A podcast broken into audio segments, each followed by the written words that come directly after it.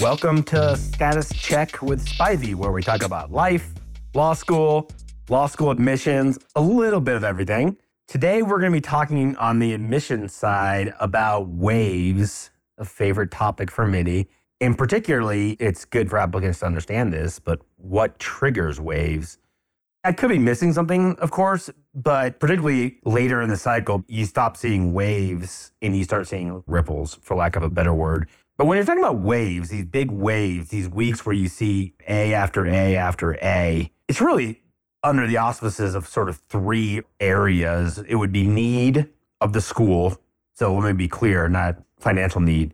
It would be the applicant pool, the data, in waves and early admits, and by early admits, I mean earlier in the cycle, including in January and February, are data driven. And then let me double click on that point for a second, because I think people keep asking, how does rolling admissions work? Well, it doesn't work the way a lot of people think it works. It's not that most law schools admit based on when your application is date stamp complete. They sort by strength or need. And people have asked, what could they possibly sort by other than LSAT and GPA? They could sort by diversity or gender or other variables too. But you're right, they're not reading your file and then sorting, which would be an ultimate waste of time on their end. They might as well read your file and admit you because you have a kick ass application. So I just wanted to sort of get off track a little bit and get rid of that misnomer in mythology.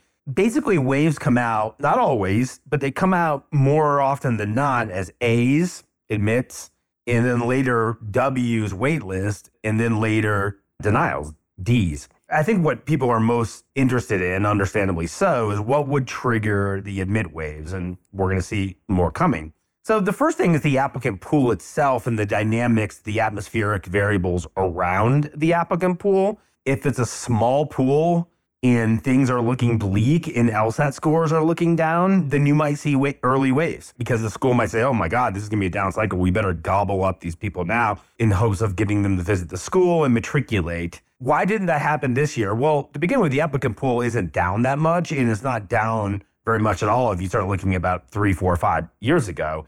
It's just down relative to these two years of a huge spike, but it's down a tiny bit versus last year. But the LSAT scores 170 to 180 are not down. And class sizes are incredibly likely going to be smaller. You don't have this huge pressure on admissions offices, even in a normal year, to hurry with their admits. Number two, this is the furthest from a normal year I've ever seen because of the US News withdrawal.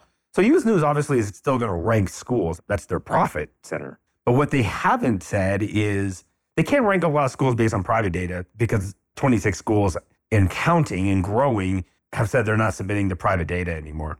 That's a good thing, by the way, for you all. It's you want more transparent data. But they are going to rank on public data that goes through the ABA, also a good thing because that can be third party audited. School's much less likely to fudge the numbers if it goes through the ABA than if it goes straight to US News and World Report. But we don't know, and by we, I mean no one on the planet knows how much they're going to weight the metrics, hence the slowness. Hate me for saying this, but if you were dean of admission, you would probably think the same way I'm thinking. You can see a scenario where your job is dependent on bringing in strong classes and you don't know what a strong class is anymore because you don't the LSAT could be 0% weight or it could go up to 12.5% weight. I've seen and we've run many different simulations. I could do an entirely different podcast based on these simulations because while I'm not going to say them publicly, it would drive a lot of traffic to our website, but we're guessing just as much as anyone. What's fascinating about the simulations to me is, is we know the metrics. As much as we play with the different possible weights, any given school doesn't bounce around that much. So a school might drop from like 18 to 25, and I'm just making this up. But then when we start playing with the simulations, that 25, if we run it 10 times in a 10 different weighted simulations, it might be a high of 20 and a low of 30. So th- there's not that much variation. I could go on about wonky mission stuff forever. Let me get back to the topic at hand. So it's been slow for understandable reasons. The pool has made it a little bit slow. The incredible abrupt change this cycle and methodology has made it slow. But the nice thing about slow cycles is when you can get past the waiting, and we have a beautiful podcast from Dr. Guy Winch on how to handle the waiting. We can link it in the show notes. When you get past the waiting, it's not a race. An admit is an admit. Waves are coming because they haven't come in these huge droves yet.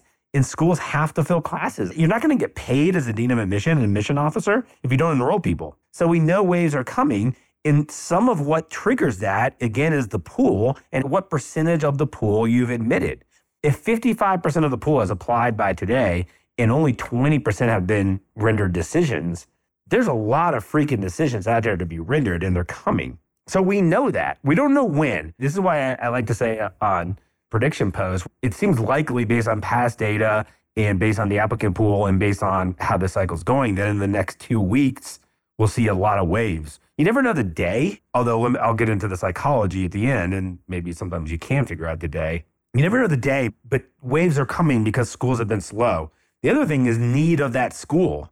If that school is looking at their admit pool and they see that it's 60% male, 40% female, which incidentally would be the opposite. Back when I started 24 years ago in this, your age probably. It was the opposite. It was 60% male, 40% female. Now it's flipped. So let's say a school has admitted 60% female, 40% male, then you might see a wave triggered by need or LSAT need or GPA need. You have the need of the school, and that need literally may be that they're freaking out because last year they had made a thousand admits by February. and this year, they've only made 200. Why would I say a thousand admits when no law school enrolls a thousand people? The typical applicant is applying to seven, eight schools.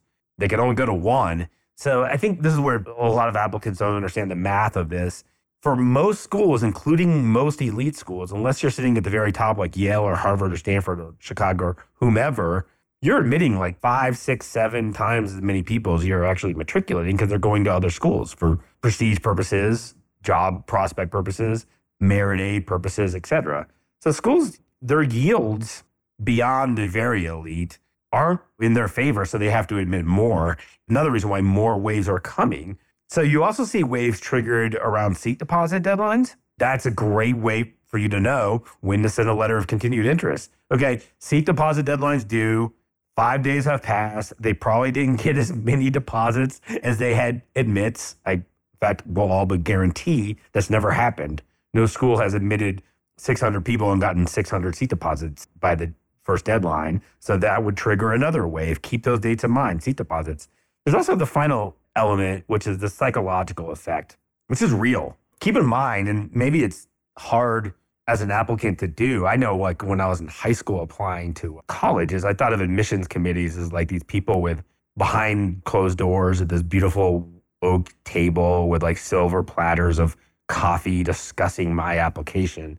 No, it's not like that. It's tired people who are normal people who do great jobs and sometimes make mistakes, who love their jobs some days and hate their jobs other days. Point being, your typical admissions dean or admissions officer is no different than you or me.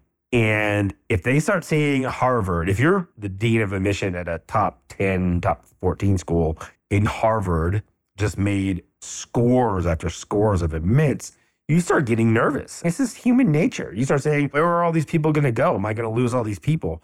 So the third variable that triggers waves are waves themselves, the psychological impact that waves have on other schools. So get excited when you see Yale or Stanford start making admits. They always do it late because that's going to have other schools say, wow, we need to make admits too. So there is this domino ripple effect. So let me just summarize and underscore. There's the applicant pool, which this year is stagnant, not up, not down, a little bit in your disfavor from 170 to 180, keeping in mind that class sizes should be smaller this year. But other than that, it's a very stable pool versus last year other than the abrupt sort of US news changes, which is why it's been such a slow cycle. Schools don't call me and say, hey, Spivey, we need more blank LSAT scores. But I do know that schools always have needs. We just don't know what they are. And then you have this more powerful than you realize psychological effects. So waves get waves. I'll end on almost like a weird biblical sounding note. I hope this was helpful, sort of as just a very general macro overlay of the land. This was Mike Spivey of the Spivey Consulting Group.